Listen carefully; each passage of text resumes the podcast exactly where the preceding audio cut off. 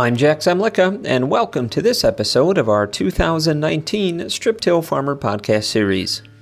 In today's program, we share more from our visit with strip-tiller Larry Tombaugh on his Streeter, Illinois farm to learn about some of the biological applications and improvements he's making in his cropping operation.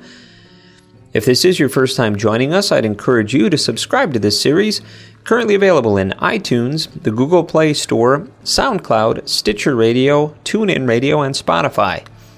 And a reminder that by subscribing, you'll be able to get an alert when upcoming episodes in this series are released. Thanks again to Topcon Agriculture for its support of this podcast series. Agronomy matters, and Topcon Agriculture application solutions make it work. From planning to precision machine control, NORAX boom height control, monitoring and mapping, to data management, you have the total set of solutions to maximize your agronomic plan. Find out how to make the most of your 4R nutrient stewardship with precision technology that is unmatched in ease of use. Visit them at topconpositioning.com/growing-solutions. Well, Streeter, Illinois strip-tiller Larry Tombaugh has enjoyed his share of rewards that come with the risk of experimenting with fertilizer application. The sixth-generation farmer began no-tilling 40 years ago and transitioned to strip-till, seeking higher corn and soybean yields through targeted fertilizer placement and a drier seedbed. Larry acknowledges that he's not a purist when it comes to strip-till, but after more than 20 years in the practice, he feels a little bit of strategic tillage in his dark soils in northern Illinois is a good thing. In today's Strip-Till Farmer podcast, we continue the conversation with Larry about his strip-till origins and a detailed look at some of the ways he supplements his system with biological additives to improve soil health and yields.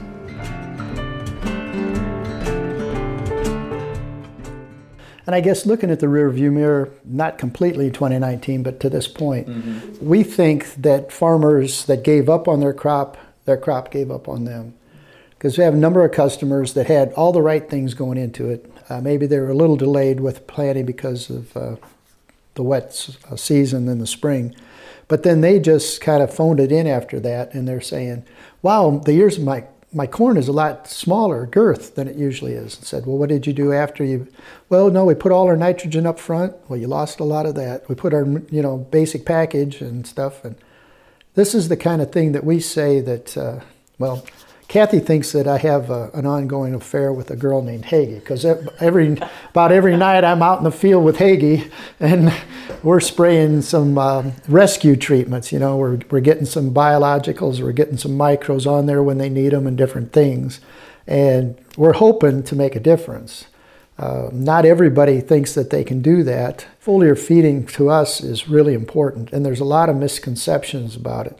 I know Beck's in their booklet said the best time to do foliar was 8 o'clock in the morning, and we found that not to be true.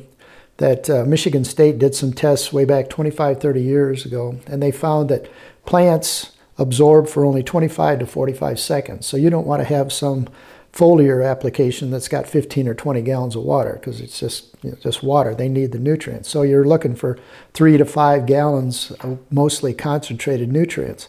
And they also found that plants in the morning actually harvest sunlight. So they don't want to be messing around with that. But in the afternoon, they process the sugars that they're forming. And that's when they need the nutrient load. Case in point, we actually treat about 500,000 pounds of edible bean seed for Jack's Beans out in Holyoke, Colorado. In the last couple of years, they liked what we were doing, so they asked to use our foliar program. They had 2 center pivots, 160 acres, right across the road from each other, and they asked us, to give them a foliar program. Well, we didn't want to use the center pivots because we wanted to get precise with a land rig, so at 7:30 at night, they did the first one, and they sprayed it, and then the next one was going to be 7:30 the next night. The farm manager came about 10:30 in the morning, and the spray rig is pulling out of the second field. He said, hey, wait, what are you doing? He said, well, we had a gap in the schedule. We got you done early. He said, no, you don't understand. It's all time sensitive and stuff. He said, well, it's done now. So all the costs were the same. They took it to harvest. The first crop, which put it when we wanted it, had 600 pounds to the acre more edible beans at 50 cents a pound. It made $300 to the acre difference in the net just by the timing being right. So when you're going out there with the Hagie, yes, you know, what are you putting on there? You mentioned obviously trying to.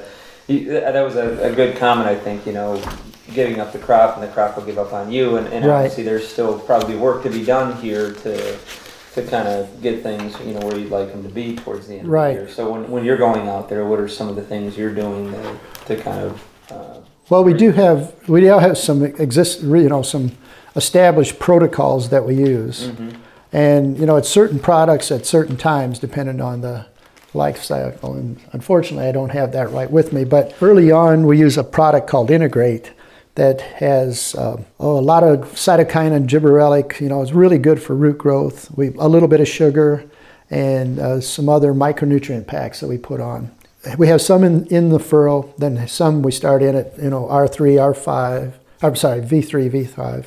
V5 is when corn decides what its yield's going to be. And so you put a corn plant in cold ground, and it's got its roots down there. It's kind of feeling its way, and it's like, yeah, I don't know if this is 200 bushel or not, but if you get it down there, because we're firm believers of putting it right in the row, and then also having 2x2x2x yetter is what I've got on my planter. You know, you have it there, and the plant says, wow, I'm in the land of milk and honey. I'm going for 600 bushels of the acre. It's got to be assured that it's going to be having that. Of course, this spring it was hard to get that, you know, in cold conditions. The guys around here that really screwed up, they have the best corn. You know, some people put corn in April. The ground was dry, great for planting, but it was too cold. Well, these corn hybrids have gotten so much better on cold germ tests now that, boy, they look great. And even the ones that planted a week later, and they lucked out. But it wasn't perfect. But if we'd known we weren't going to get perfect, we'd all been out there. Because I remember, you know, some of the last that I did was, you know, it was like right before the June 5th planting deadline, and we mudded some in. I didn't like it. It's going to be okay, but just felt that we had to do it. But anyway, we try to get a nutrient package down early so that it's got things there. One thing that people don't realize is that nitrogen is important early, because if you don't have enough nitrogen early, you won't express the BT gene. That's pretty important. At V5, corn is deciding its yield. At V8 to 10, it's deciding how many around and stuff like that. So a lot of people, and I'm kind of surprised that some of the corn that we have around here looks as good as it does, because they basically put anhydrous down in the strips in the fall, and I don't think they came back with any after that. And I'm sure they would have lost it. So they must have had some more nitrogen in their package someplace else. For us, we basically have the strips. Then we're just putting the 10 package in the furrow and the 2x2, and then we come back with a side application with our spike wheel. This year we spike twice, and then we use Y drops late. One of the things that I think is worth noting is that nitrogen in excess is deleterious to the crop. The corn crop has the ability to parcel out phosphorus and potash, but nitrogen, it's a hog for it. And it gets too much, and it actually plugs the foam in the bottom parts of the roots. If you go into a cornfield, you know, mid-season, and you see that it's got a secondary adventitious root, that's basically a stent, like you're putting in for a heart stent or something like that, because the phloem is plugged up enough, it's not getting what it needs, and so it says, hey, some more roots, get out there and go get some stuff, and that's what it is. I've been amazed that this year, a lot of the early corn only had the basic roots right on the ground and never put the secondary roots on, so that tells me they had the nutrient package that they were looking for. We'll get back to the discussion shortly, but I wanted to once again thank our sponsor, Topcon Agriculture, for making this podcast series possible. And I also wanted to remind you about the new series featuring monthly on our podcast, Tech Tips with Dr. Ray Acevedo, where the former assistant professor of precision agriculture at Kansas State University and consultant for Topcon Agriculture shares insights and advice on some of the latest precision tools and how to best implement them on your operation. You can listen to past technology tips and also find accompanying articles at striptillfarmer.com. Well, let's get back to the program now and hear more from Larry Tombaugh as he discusses some of the scouting tools he deploys on his operation.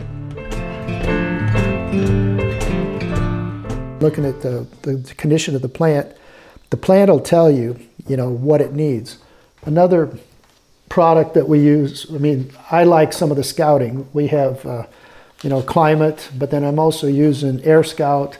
And so we get thermal imaging, we get NVDI, DVDI, and all the different tools weekly from planes that fly over, not just drones, not by satellites. We really like the results, the reports that we're getting of that, so we can track just what the health is. But then we do tissue tests too to ground truth it, and then try and compensate with our foliar feeding with that. So how valuable in a year like this are tools like that? I've talked to some other farmers that maybe do some aerial scouting, kind of played around with getting some imagery from a drone or trying to process that. But I mean, obviously, you may have some more trouble spots that you want to identify, in a year like this. I mean, for you, how valuable are those tools? Well, if you don't use them, they're just toys. Mm-hmm. And obviously, I haven't used them as much as I would have wanted, maybe, because I would have variable rate some of the things when I identify zones. But they are better to identify zones, and I think if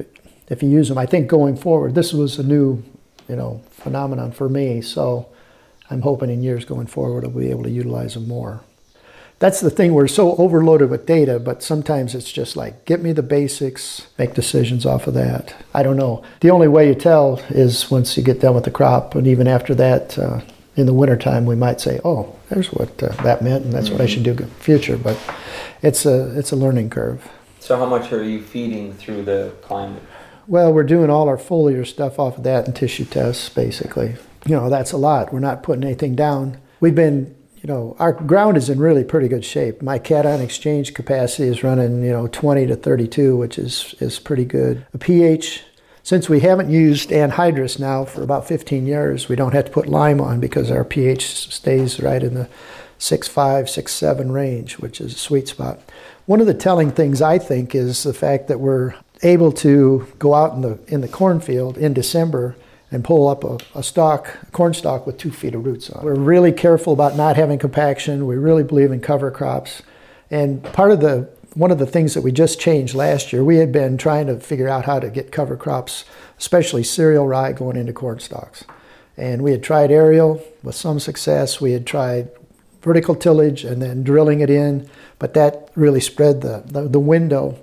And when I try and talk to people, I say, you need to look at your farm holistically.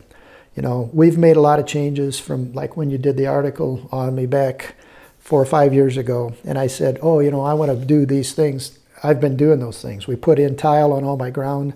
We put in Capstan Pinpoint on my sprayer, so it automatically modulates 10 times a second. It shuts off and everything.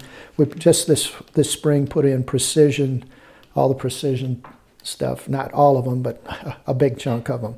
So that gives me a lot more flexibility to know exactly where I'm planting, get it shut off on row flow, be able to have zones and variable rate that, and things going forward like that. You need to remind me what I was talking about. This is terrible. You'll know when you get to be my age. I'm losing so many brain cells. I had a really good point that I was going to bring up too, but I was thinking too far ahead of myself. You were talking about kind of cover cropping. Oh, cover crops. That's what I wanted to tell you about. See? So there we go. Thanks. Go. I need to have an assistant like Jack to say, hey, you were talking about, okay. All right. So we tried a number of different things. I mean, I tried cover crops 15 years ago, and we had great results. And the cereal rye got up about this tall and died. Didn't realize I had carryover in herbicides. I mean, that's a big problem too. You have to be careful to have, and that's why I talk to people about being holistically. So one of the things that we've gone to is we've got air dry bins, which you get better quality grain, but it also gives you the advantage that you really want to start. They're most efficient at about 25%. So we start in, and as soon as corn gets 26, 25%, we're throwing corn in the bin, turning the fans on, capturing some of the warm air, usually the end of September. This year it might not be quite that. But also we changed, my neighbor is a Pro-harvest seed salesman, and he's got a 3-point spinner spreader. And as soon as I get 50 acres done, I say, hey, Jay, I got 50 acres done. He comes in and spreads it and hits it with a 40-foot roller and gets it down. And we spray our residue digester over that as quick as we can. One of the things some of our studies have shown, the quicker that you can get those stalks in with the juice in them instead of letting them dry off and then they get brittle and stuff, you get so much better nutrient. I benefit that, but you also get it breaking down quicker. The microbes have that sugar. We're adding sugar, so it's not so much of a difference. And we're adding nitrogen, even though it's only about 5 gallons of 28 to the acre with sugar and 1 gallon of humic to stabilize the nitrogen. But the humic also feeds the microbes. That's the biggest thing. I actually eat a teaspoonful of dry humic 3 or 4 times a week to feed the microbes in my gut, because they need the carbon, but then those 65, 70 micronutrients, if they need it, they use it. If not, it's just expensive excrement, you know. It doesn't cost very much. Like I say, if it's only 30 cents a pound, and a pound lasts me 6 months, so it's not a big deal. So, but I think that's going to be a good thing, because, you know, we've got the system where we can get the corn off earlier, and I can get the cover crop, the cereal rye. And we're still grappling with what to do on soybeans. You know, I want to be doing some things, but, you know, when you have legumes and stuff, you don't have a very long season to get that. I want to get something on them. I thought about double cropping soybeans, you know, if I could find cheap soybeans, just putting them out there just so they would catch the wind, stop the snow, and they'd die off. But that's still a work in progress. We haven't figured that out. But cover crops are absolutely essential. You know, when I look in the bean field and I'm checking the beans when we're planting, you know, if I can't find 1 or 2 worms in an 18-inch furrow, I'm upset, you know. So we are making progress. I knew we were doing good things. Tile is absolutely essential. I mean, I know I'm preaching to the choir lots of times, but tile, you have to have that air space. Even though we've been dry the last 6 weeks, about 5 weeks ago, my tiles were still running. And it just takes out excess water. The tile lets you have, you know, what you're looking for, 25% air, 25% water, and 50% soil. And that's what you need. So are you primarily just sticking with the cereal rye and the corn at this point? We're talking about some things, you know. Some of our customers down in South Texas have got some pretty interesting cocktails they use, and thought about implementing some of those, but I really don't want to put canola in. I don't want to have canola weeds. You know, we've been talking about some vetch and some other legumes and stuff. Well, thank you, Larry, for sharing some experiences on how you've evolved your on-farm laboratory with nutrient management experiences. Again, we'd